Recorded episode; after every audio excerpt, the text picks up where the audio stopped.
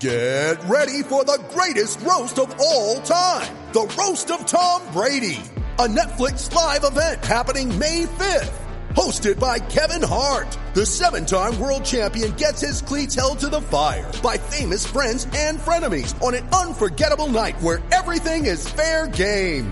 Tune in on May 5th at 5 p.m. Pacific time for the Roast of Tom Brady. Live only on Netflix. You ready? Showtime. On May 3rd, summer starts with The Fall Guy. Let's do it later. Let's drink a spicy margarita. Make some bad decisions. Yes. Audiences are falling in love with the most entertaining film of the year. Fall guy. Fall Guy. Fall guy. That's what the poster said. See Ryan Gosling and Emily Blunt in the movie critics say exists to make you happy. Trying to make it out? Nope. Because I don't either. It's not what I'm into right now. What are you into? Talking. Yeah. The Fall Guy. Only in theaters May 3rd. Rated PG-13. I'm Alex Rodriguez. And I'm Jason Kelly. From Bloomberg, this is The Deal. Each week, you'll hear us in conversation with business icons. This show will explore deal making across sports, media, and entertainment. That is a harsh lesson in business. Sports is not And, as um, simple you know, I- as bringing a bunch of big names together. I didn't want to do another stomp you out speech. It opened up so many more doors. The show is called The, The Deal. Listen to The Deal. Listen to The Deal on Spotify.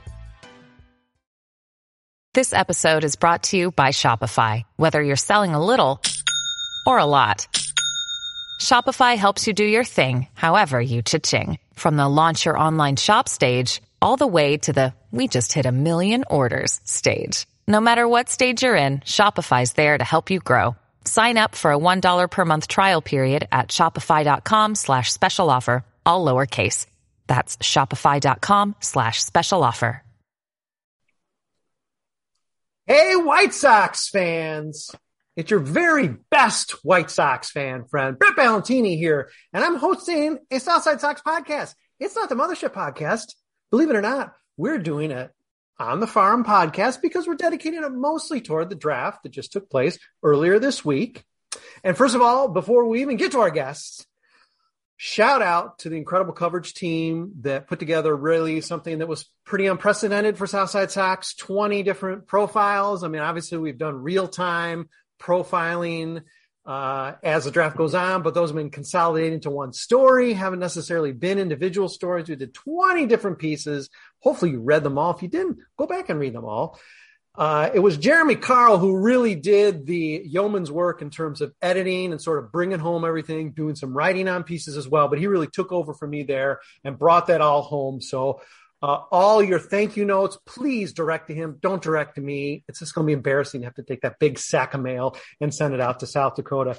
Uh, Super Joseph Reeses, who decided not to show up. I think he's actually on minor league update duty tonight. So he's just too busy watching four or five games at a time to actually talk to us about the draft. Joe Reeses did a great job on the draft as well. Jake Mastriani uh, took uh, two, three picks. Darren Brown, newcomer, uh, he took a couple picks, a couple few picks. You know, the hamster did one. I think I even did one. And then out of nowhere, we didn't think we were going to get Darren Black. We thought this was going to be the first draft. There's going to be no Darren Black. He said, forget that. I'm in. and he took those killer, uh, what was it, 18th round, 17th round, 20th round, just the key picks. He got the key picks, let's face it. Yeah. So uh, a terrific, terrific uh, effort from everybody. And Jeremy Carl, who is with us here today, he's the one who really uh, shepherded that for us. So thank you, Jeremy, for that. And thanks for joining us here on our draft podcast. It's Southside Sox on the farm. It's number nine. Darren Black is letting everyone else join because it's just just his gig, and he's saying, "All right, okay, uh, all right, I'll let some other guys in." And guess what? Straight out of Louisville, Louisville, right? I hope it's still in Louisville. Uh, Trevor Lyons, thanks for joining us, Trevor. Uh, some key scouting info that you provided to us. Uh, we'll get to You're that. welcome. Soon. I am still in Louisville. All right, good. All right, still mostly Eastern time zone. Sorry, Darren. Uh, oh, yeah, that's right, Jeremy. We're half and half. Can you believe this, Trevor? This is weird. It's not just an Eastern time zone podcast. All right. Okay. The White Sox had the greatest draft in Major League Amateur draft history. It's gone, it goes all the way back to 1960. That predates me, all the way back to 1960. This is the best draft that has ever been. That's according to Mike Shirley. And of course, we're going to trust him. He's the director of amateur scouting. We're going to trust him. The best draft ever. But of course, what are you going to say? The funny thing is, despite how great this draft was, the White Sox don't even have where to play any of these guys.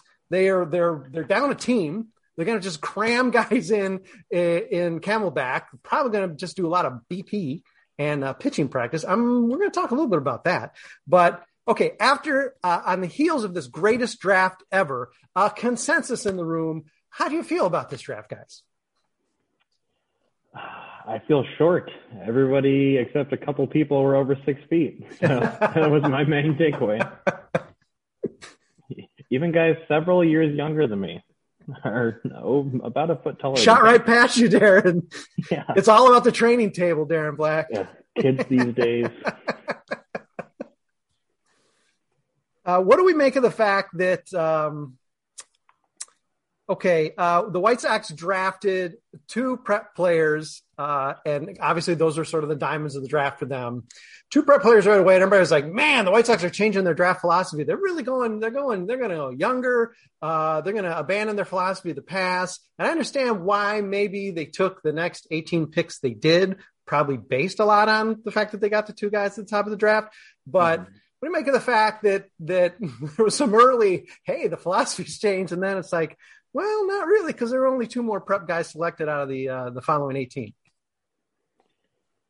Uh, I mean, the this is so obviously all the prospects that are good are up and playing with the White Sox right now, but they have a decent crop of quad A guys that are still there. So this is how you rebuild a farm system: is taking prep guys with your higher draft picks um, it sounded like they might have gone high school again if Sean Burke wouldn't have uh, dropped to them. It sounds like Shirley was pretty surprised that he actually got there. Um, but they did take at least one more, uh, Tanner McDougal, um, who was born in 2003, if you want to kind of get an age of how young these guys are. Um, but yeah, this is just how you, this is just one of the first steps to rebuilding uh, a farm system that's all in the majors. Um, and hopefully they kind of do the same uh, going for the younger guys in in international draft pool or not draft pool. Well, it could be a draft, but international pool that they do. Yeah. Um, but this is a good first step. Yeah, I think that's just also kind of as Brett was getting at the nature of the beast when you do go high school early on with the way that the draft pools are set up. You're usually going to have to pay a premium. Or some of those guys are going to be overslot guys in order to be able to get them into the farm system because they have that leverage of being able to go to college. So that kind of forces you to be a little bit more cost efficient uh, on a lot of the picks later. And that's why you see some of these college seniors or the older college guys that may not have that leverage just to save some money on the back end.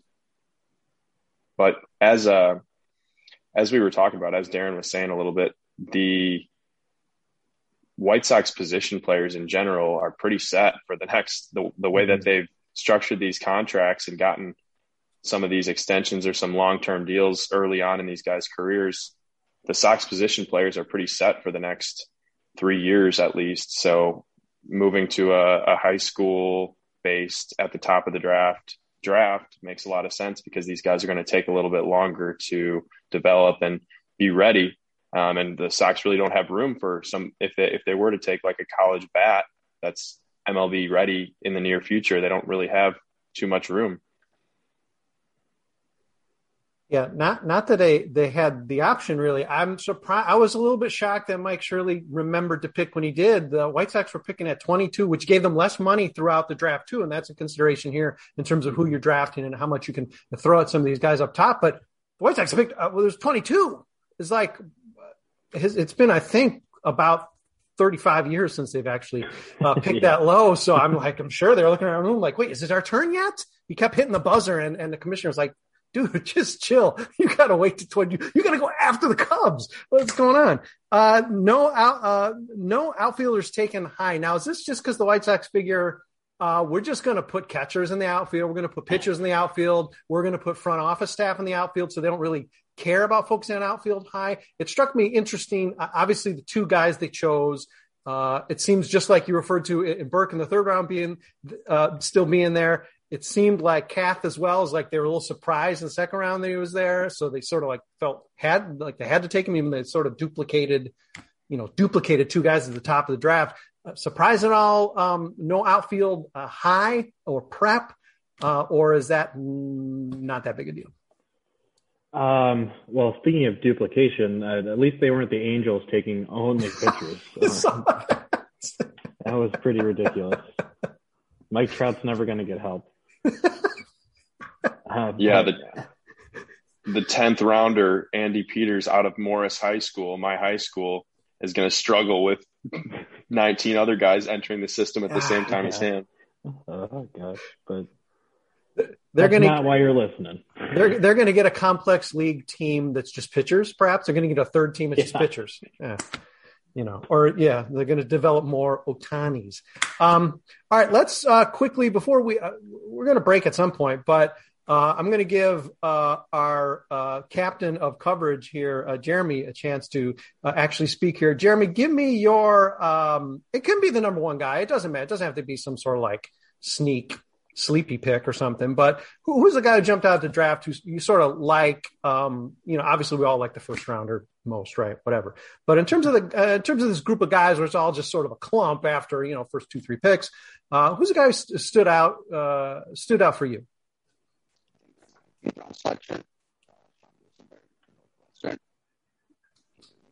oh, Jer- yeah, Jeremy is. Um, uh, we cannot hear him. So how about this, Jeremy? When you, okay, he's he's leaving and he's coming back. So this is nice. This is like we always have a cool. Uh, it used to be pets. Pets used to just crash uh, every podcast. And lately it's been more like technical difficulties, like me when I decided not to plug my microphone in and forced, um, forced Darren forced me to yell at him because I didn't have my microphone plugged in. That was a good highlight. And then we had uh, some dance music once. That was cool too. So, oh, wait, here, I got to let Jeremy back in. We're going to see if he can speak. But otherwise, you guys are on the clock. You guys are going to be thinking about who your guy is. Now we're going to give Jeremy a chance to actually speak, if we can hear him, about his sleeper pick. And it's going to be a good one now because we've been waiting.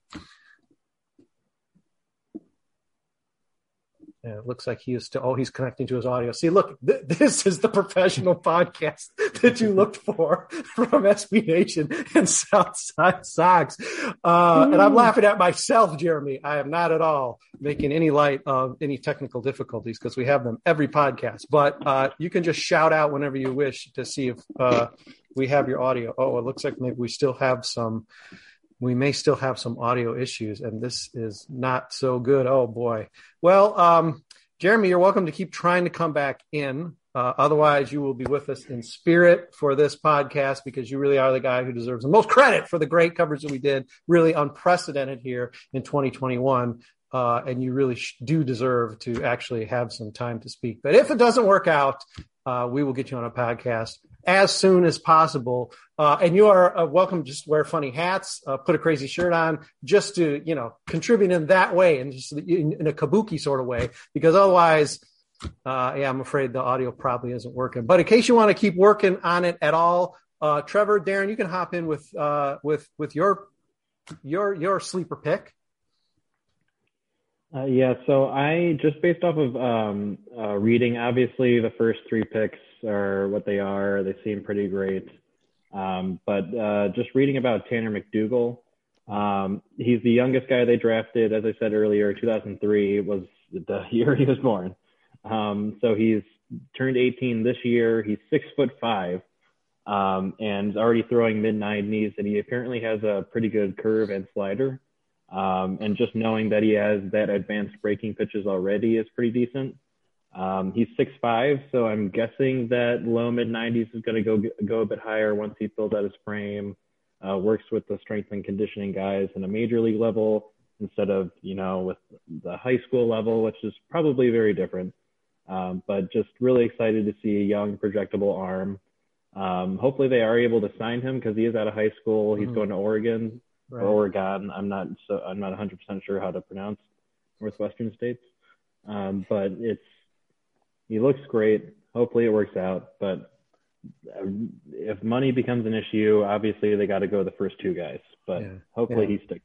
Yeah, and he's a guy that uh, our um, Dan Victor long rumored to actually appear on one of these uh, farm podcasts, but we are number nine and we haven't seen him yet. We haven't even seen Venus Victor, his dog, on this, and, and actually she's got the invite. I think I've invited her more times than I've invited Dan. But he reached out to I forget on uh, on Twitter what he tweeted out, but his, his coach or uh, I forget exactly who it was, but uh, maybe it was a scout uh, had some really really high praise for you know competitiveness, preparedness. Uh, it does sound like uh, there was some sort of wanting to hype uh, McDougal up a little bit as like ready and legit. And I don't know if that's just to, to get the money that he needs to get or, or what, but I mean, you know, there's nothing wrong with that. And, uh, you know, then it's just a matter of, uh, you know, obviously the White Sox decided to select a prep guy in the fifth round, knowing that money might be limited uh, for a reason. So hopefully they're gonna they're they are gonna earmark a little bit of dough. Uh, Trevor Lyons has been feverishly preparing for this podcast. I'm going to give him just a couple more seconds to prepare because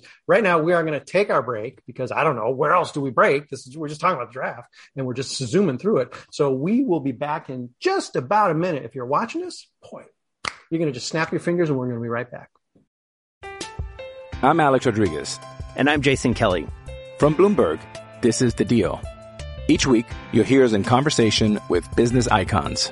This show will explore deal making across sports, media, and entertainment. That is a harsh lesson in business. Sports is not and, as uh, simple you know, as bringing a bunch of big names together. I didn't want to do another stomp you out speech. It opened so, up so many more doors. The show is called The, the deal. deal. Listen to The Deal. Listen to The Deal on Spotify. With threats to our nation waiting around every corner, adaptability is more important than ever. When conditions change without notice, quick strategic thinking is crucial. And with obstacles consistently impending, determination is essential in overcoming them. It's this willingness, decisiveness, and resilience that sets Marines apart. With our fighting spirit, we don't just fight battles, we win them. Marines are the constant our nation counts on to fight the unknown. And through adaptable problem solving, we do just that. Learn more at marines.com. Hey, White Sox fans, Brett Ballantini, your favorite White Sox fan in the whole wide world. I'm hosting once again, go figure, Southside Sox on the Farm podcast, number nine. Uh, it's not really too much on the farm. We're really talking draft. Guys who are going to them, they're headed to the farm right now. They pack their overalls, they pack their boots, they pack their hat. Trevor wore his hat. Darren didn't wear his. He's still waiting for the Cannonballers hat. I don't know what's going on with that. Once he gets the Cannonballers hat, that team's going to start winning. Uh, we left off uh, with all our favorite sleeper picks, I guess we could say. Darren, uh, yeah, he's sandbagging us a little bit because he picked a fifth rounder, but that's okay. There were no rules here. Uh, Trevor, tell me the guy that jumps at you. I have a feeling I know who it might be, but tell me who jumps out at you as sort of the White Sox sleeper pick or your favorite pick from this draft. Yeah, um, I don't know. He's he's my favorite pick because I have buddies that played against him this whole year that love him. Um, so Fraser Ellard, their eighth rounder out of Liberty University, which is in the same conference as Bellarmine, uh, just shot a quick text to a bunch of my buddies. And I do remember even prior to the draft, one of my good friends was talking about this lefty closer out of Liberty that he said was the nastiest guy in the whole conference throws from a low three quarter arm angle at 93, 95, uh, with obviously coming from that arm angle, kind of Aaron Bummer like, uh, has a lot of sink on his fastball, and he'll drop down even lower to more of a sidearm at 90 to 92. Uh, with a wipeout slider, according to them, uh, hides the ball well. They said it kind of jumped on him, um, and he he dominated Bellarmine. And then uh, the other notable thing about him that y'all will like is uh, they said after his last warm up pitch, he'll take the rosin bag and chuck it straight down onto the mound at about 90 miles an hour, quote, like a psychopath. So that's so all I care about a little intimidation even before stepping into the box. I don't care about the playing digits. The best team in the conference. I don't, I don't, care about track, man. I don't care about any guys. I just want to know the guy chucks the hell out of the rosin bag, does something yeah. nutty, does like a mad Hungarian thing, like the mad Hungarian Al Hrabosky, or you know a number of other guys. Uh, and hey, it's got some shtick. And why yeah. not? If you're a if you're an eighth rounder, you probably need a little shtick. You know, he's a senior noticed. guy, so he's he's kind of a cost saver. You would think not going to be a huge bonus guy. Um, but sounds like he has some good stuff. And then if you do want to get into more of the TrackMan type stuff, I know Darren talked a little bit about McDougal. My guy Luke Smales from Dugout Metrics. Shout out to Luke. He uh, has some good data on both him and their 20th rounder, uh, saying that they're super. If for the advanced analytics community, they have very high spin fastballs along with high spin breaking balls. I think McDougal's was over 3,000 RPMs, which is off the charts. Um, and then their 20th rounder uh, out of TCU, um, what is his name? Haylen Green.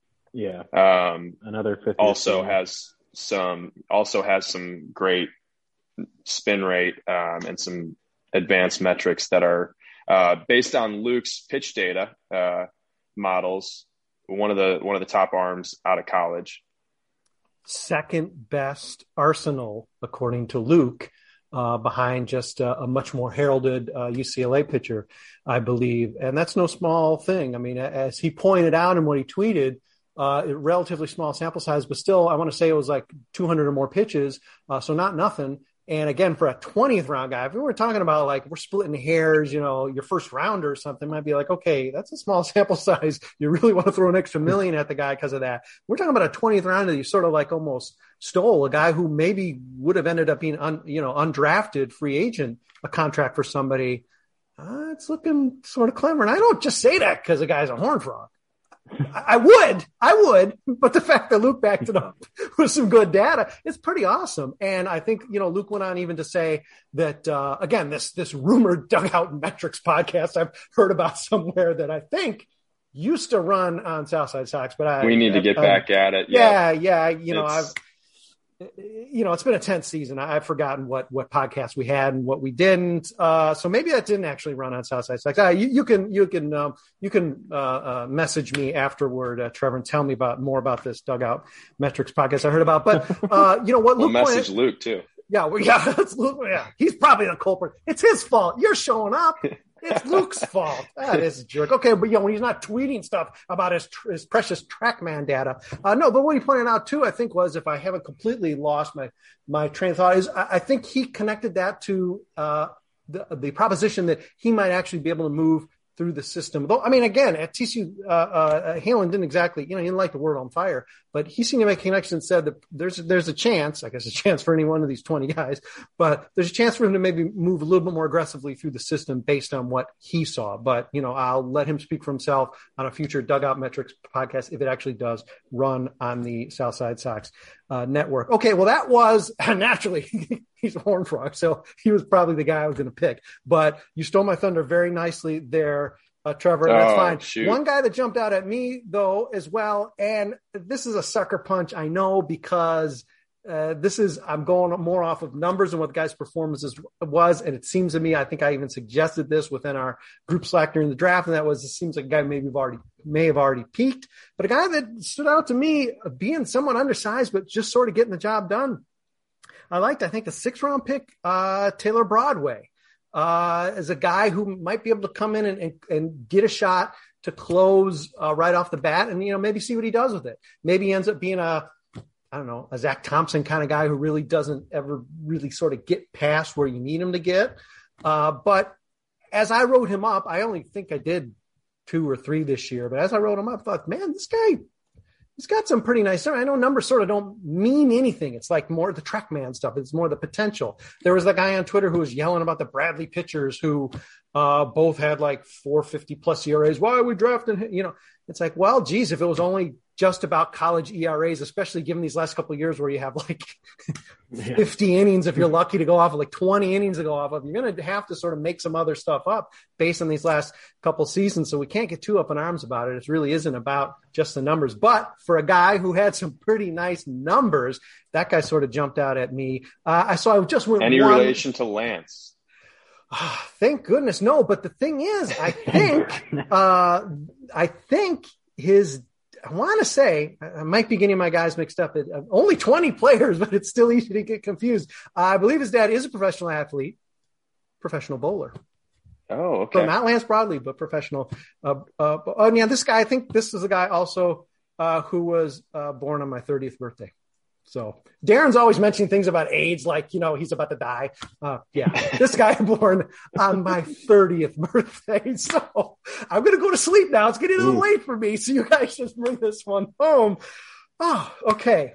Um, let's, uh, uh, so no concern. The, the, the balance of high school and college, we shouldn't necessarily look, first of all, it's a 20 round draft. I don't know if this is the way it's going to go going forward or not. It may be, but I mean, it's still an anomaly compared to everything up until last year.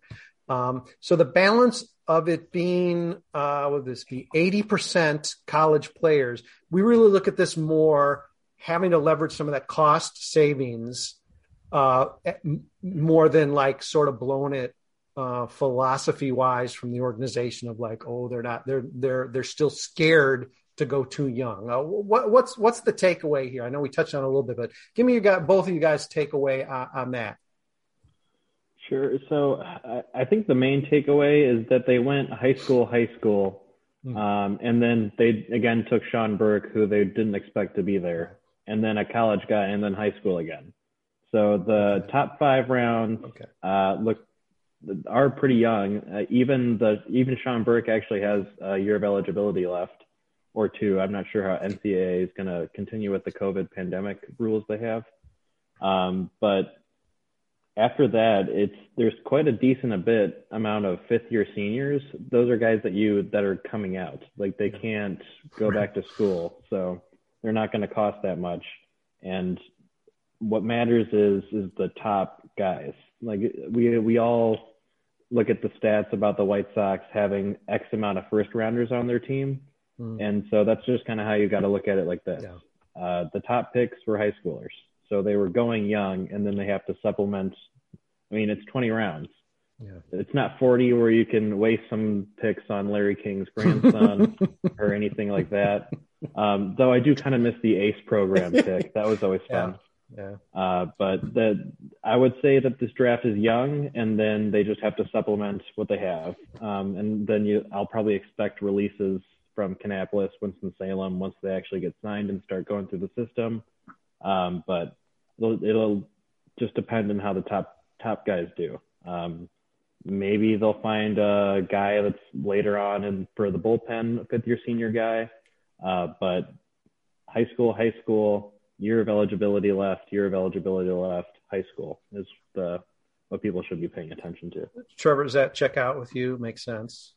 Yeah, yeah, definitely. Um, and also the fact that we were talking a little bit earlier how their first and second rounders are kind of similar, both left-handed hitting. Mm, yeah. As of now, middle infielders. I don't think that that matters whatsoever, especially considering the fact that these guys are high school guys. I consider high school guys to be more of dart throws. Even in the first round, you have a super, super high ceiling um, with all, all these guys compared to a college, more polished player. But they're so far away. There's so much that could happen, whether it be trades, whether it could be injuries, anything like that. Um, and also kind of noteworthy, a lot of the super data data driven teams prefer younger high school mm-hmm. guys that are young for their class. Mm-hmm. Um, and both yeah. the first two picks are actually kind of on the older end of the spectrum, old for their class. Um, but I do, I do really like the way that they went um, from everything that I've read and seen about Montgomery and Kath. Montgomery's a three sport athlete. Mm-hmm. So someone like that, uh, I've seen it in college. When you get a, a, guy that starts to focus on baseball specifically for the yeah. first time, there's a chance that he could absolutely blow up. And it, it, yeah. in a year or two years, this could be looking like an absolute steal at number 22 overall. And Kath, was also kind of a late bloomer. He wasn't really on anyone's radar too too much as at least not as a top two round pick. And then uh, I was watching a video that he was interviewed in, and he talked about how he went from three workouts a week to a uh, more structured workout plan with speed training and five workouts a week. Um, and that seemed to be kind of the switch flipping. Uh, he said he improved his 60 time from a 7-1 to a 6-7, which is insane. Um, so if he can, you know, continue some of that momentum and keep getting better at that kind of a crazy rate, um, the sky's the limit for a guy like that too. And we got some interesting uh, feedback on site when we're talking about like comps, you know, especially in the first round. You're you know always comping guys, and I think Corey Seager's a guy who came up uh, a lot for Montgomery. It's like, okay, you know, and I get it. You just take all this stuff with a grain of salt. Uh, but let me throw another one out there, and it speaks to your point, Trevor, and that is uh, a guy that we know pretty well who's our shortstop right now, uh, focused on one sport, was drafted, went into the White Sox system, and didn't take off uh, insanely. But uh, Tim Anderson is a guy who was a two sport player and arguably as, as good or better in, in basketball. Uh, took off once he, you know, he really picked up his pace once he got uh, baseball focused specifically. And I'm guessing that Tim Anderson's attack toward the majors is not in any way just with the leaps and bounds that have been made in just five, six years, anyway as as structured as what Montgomery's is going to be uh, in terms of the coaching he's going to get uh, and the guidance and the instruction. Uh, you know, another thing that came up a lot. Keon Barnum being the last prep guy picked in the first round, 2013, like, oh, you know, that's scary. But uh, I mean, come on, it's a first baseman. I mean, it's it's it's a, obviously it's a completely uh, different animal. It may turn out no differently. Uh, mm-hmm. Montgomery may get no closer to the majors, but I, think he gets a lot more of a running start than Keon Barnum ever did, just being a first baseman. Uh, and, and, obviously, again, 2013, that's like 8,000 years ago in sort of training mentality, you know, time. It might as well be a whole different mm-hmm. era. It might as well be the dead ball era, right? So uh, you can't really make those comparisons in, in any way. One thing I'm looking for before we get to an actual little bit of minor league talk, I'm looking forward to. I'm not sure if Fraser Ellard is one of those um, fourth year guys where he's basically got nowhere to go, so he has to sign. But if he is, I'm looking forward to him just insisting on ten thousand and one dollars instead of just ten thousand dollar minimum. I'm just looking for him to just hold out for something really goofy because he seems like he's a little bit off. Uh, I'm looking forward to seeing just on the list of all the signings where he's just like ten thousand dollars in one just cause. Yeah. So that's what I'm looking Set the to. precedent. Yeah. Honestly, like a, for an eighth rounder, any publicity is good publicity. So if he can, if he can yeah. do something like that, might as yeah. well. He will demand fresh ros, fresh new rosin bag every inning because then he yeah. can, you know, uh, commence to destroy it. Okay, guys. Also, um, oh yeah, go ahead. Sorry, Brett, but one last thing I had okay. for Colson Montgomery, our first okay. rounder. Um, one of my buddies that played with me at Bellarmine, is now coaching for the Dubois County Bombers in Colson Montgomery's hometown. Okay. Um, that's a, a, college summer ball team. And he said that Montgomery took batting practice with him a few times and was just a different animal completely from any of the college polished guys on their team. You could tell it was just different coming off of his bat. And also, one maybe more negative memory of Colson's, I'm sure, and it might still be a sore subject, but apparently when he was a sophomore in college, or I mean, a sophomore in high school, state championship game, pop up to him dropped to lose the game, to lose the state championship. Wow, but apparently he won the state championship this past year. So maybe, maybe it's all good. I'm not superstitious, but any of you listeners who are, just rewind or pretend that didn't just happen. Um, uh, yeah. So, um, yeah, that's uh, here, uh, spoken like a guy who's one of the profiles he did was is exactly 30 years younger than him, spoken like that. I didn't know there were, I didn't know Colson was a name. And in fact, I think there were two Colsons in the first round. I think that's true, unless I'm unless I'm yeah. really freaking out. Uh, so yeah, go figure. Uh, Colson. Okay, guys, I'm going to hit you with this, and I I know you're not prepped for this. I, I didn't I didn't we didn't talk about this earlier, but there's an, another there's a 21st player uh, a 21st player in this draft. He's already in the system. He's already moved rapidly up the system. Uh, he's hitting dingers. He's smiling. He's unbuttoning his jersey down to his belly button. Uh, Eli, Eli, Jims or, or something. Um, what can you guys tell me about him? Uh, is it a surprising he's moving so far up the system? And when should we expect him uh, on the south side? And how effective is he going to be right off the bat? Eli, I think Eli.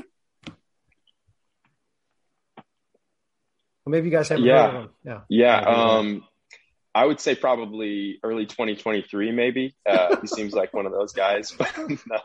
But uh, yeah, exciting, exciting. That's the ultimate trade line, trade deadline acquisition, I guess. Hopefully, it's not the only one, but um, yeah, I am. I got a feeling. absolutely stoked to uh, to yeah. watch him in a White Sox uniform again because he is a fun hitter to watch. And this did sneak up, Darren. This snuck up faster than we thought. I mean, I mean, some of us were saying, including Eeyores like me, uh, some of us were saying, you know, he he might not or maybe should not play this year. And of course, none of us, I think, thought he was going to be itching to play um, like at the All Star break or maybe even prior to that. Uh, this is a pretty remarkable uh, recovery. Uh, yeah. So, I mean, I always thought he was joking whenever he said he was getting close. So I'm pretty excited that he's actually uh, there by now. But I mean, if he if he's coming up soon, maybe they don't even have to add anybody. I don't know. oh, here the rationalizations already beginning. Okay, in the spirit of Trevor Lyons deciding to tell us a story about our first rounder dropping the state championship game. pop up to lose the game. In that spirit, uh, let's end on a really good note.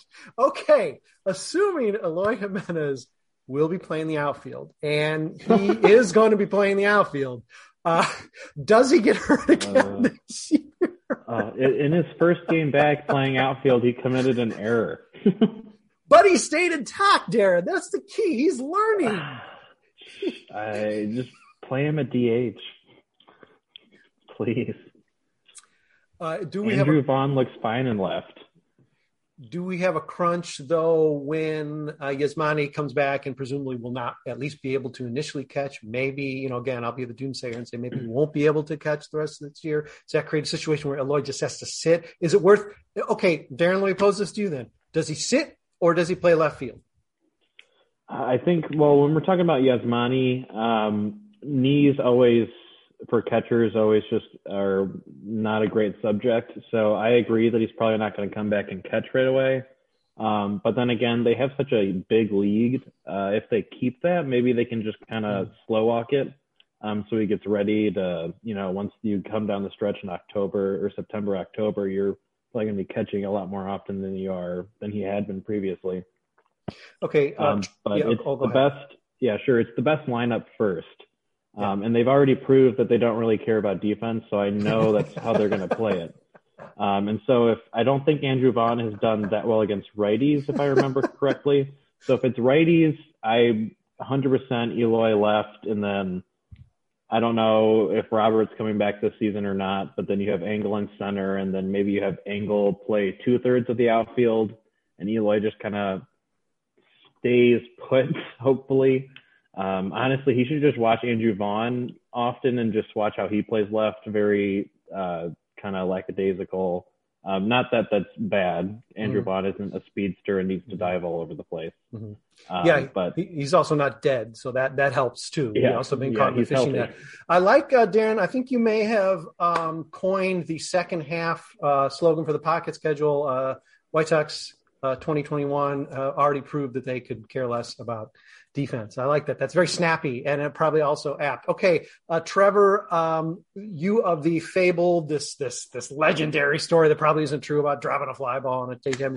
All right, what's your call on whether or not, or presuming Eloy plays in the outfield, will he survive the season intact? Um, yes, that's my call. Uh, I don't really have anything to back that, but that's that's my call. Uh, I obviously in a perfect world, stick him at DH. But like you said, yeah, if Grandal can't catch, that creates a major logjam, especially now that Vaughn is starting to heat it up even against right-handed pitching. So mm-hmm. I think, um, like Darren was saying, if we can slow play Grandal and stick Eloy at DH until Grandal is ready to catch, that would be the ideal situation. But if for some reason he's not able to catch throughout the playoffs, um, I think Eloy has to be out and left, and you may move on to right field against um, left-handed pitching. I don't know. I mean, he's played all over the place. He's played left field, right field's a little bit more of a beast, but like Darren said, they've proven that they don't really care much about defense. Yeah, well, as long as you can stay out of the fishing net and off the wall, and let's maybe he yeah. can. You know, the the eighth time is the charm. All right, uh, for uh, Darren Black, our regular on the farm guy, Trevor Lyons, uh, crashing it, wearing the cap, uh, telling these crazy legendary uh, stories about guys dropping pop flies in a state championship game. And for in absentia, more or less, uh, Jeremy Carl, who I believe has ascended up to heaven with Eloy, taking Eloy's spot as Eloy comes back down to earth and is playing in Charlotte now. Uh, thank you for listening, as always, watching sometimes, reading South Side Sox. We'll be back next week with another On the Farm podcast. And there's a rumor Dugout Metrics might even be back. Uh, thanks for listening, everybody. And we'll be talking again to you very soon.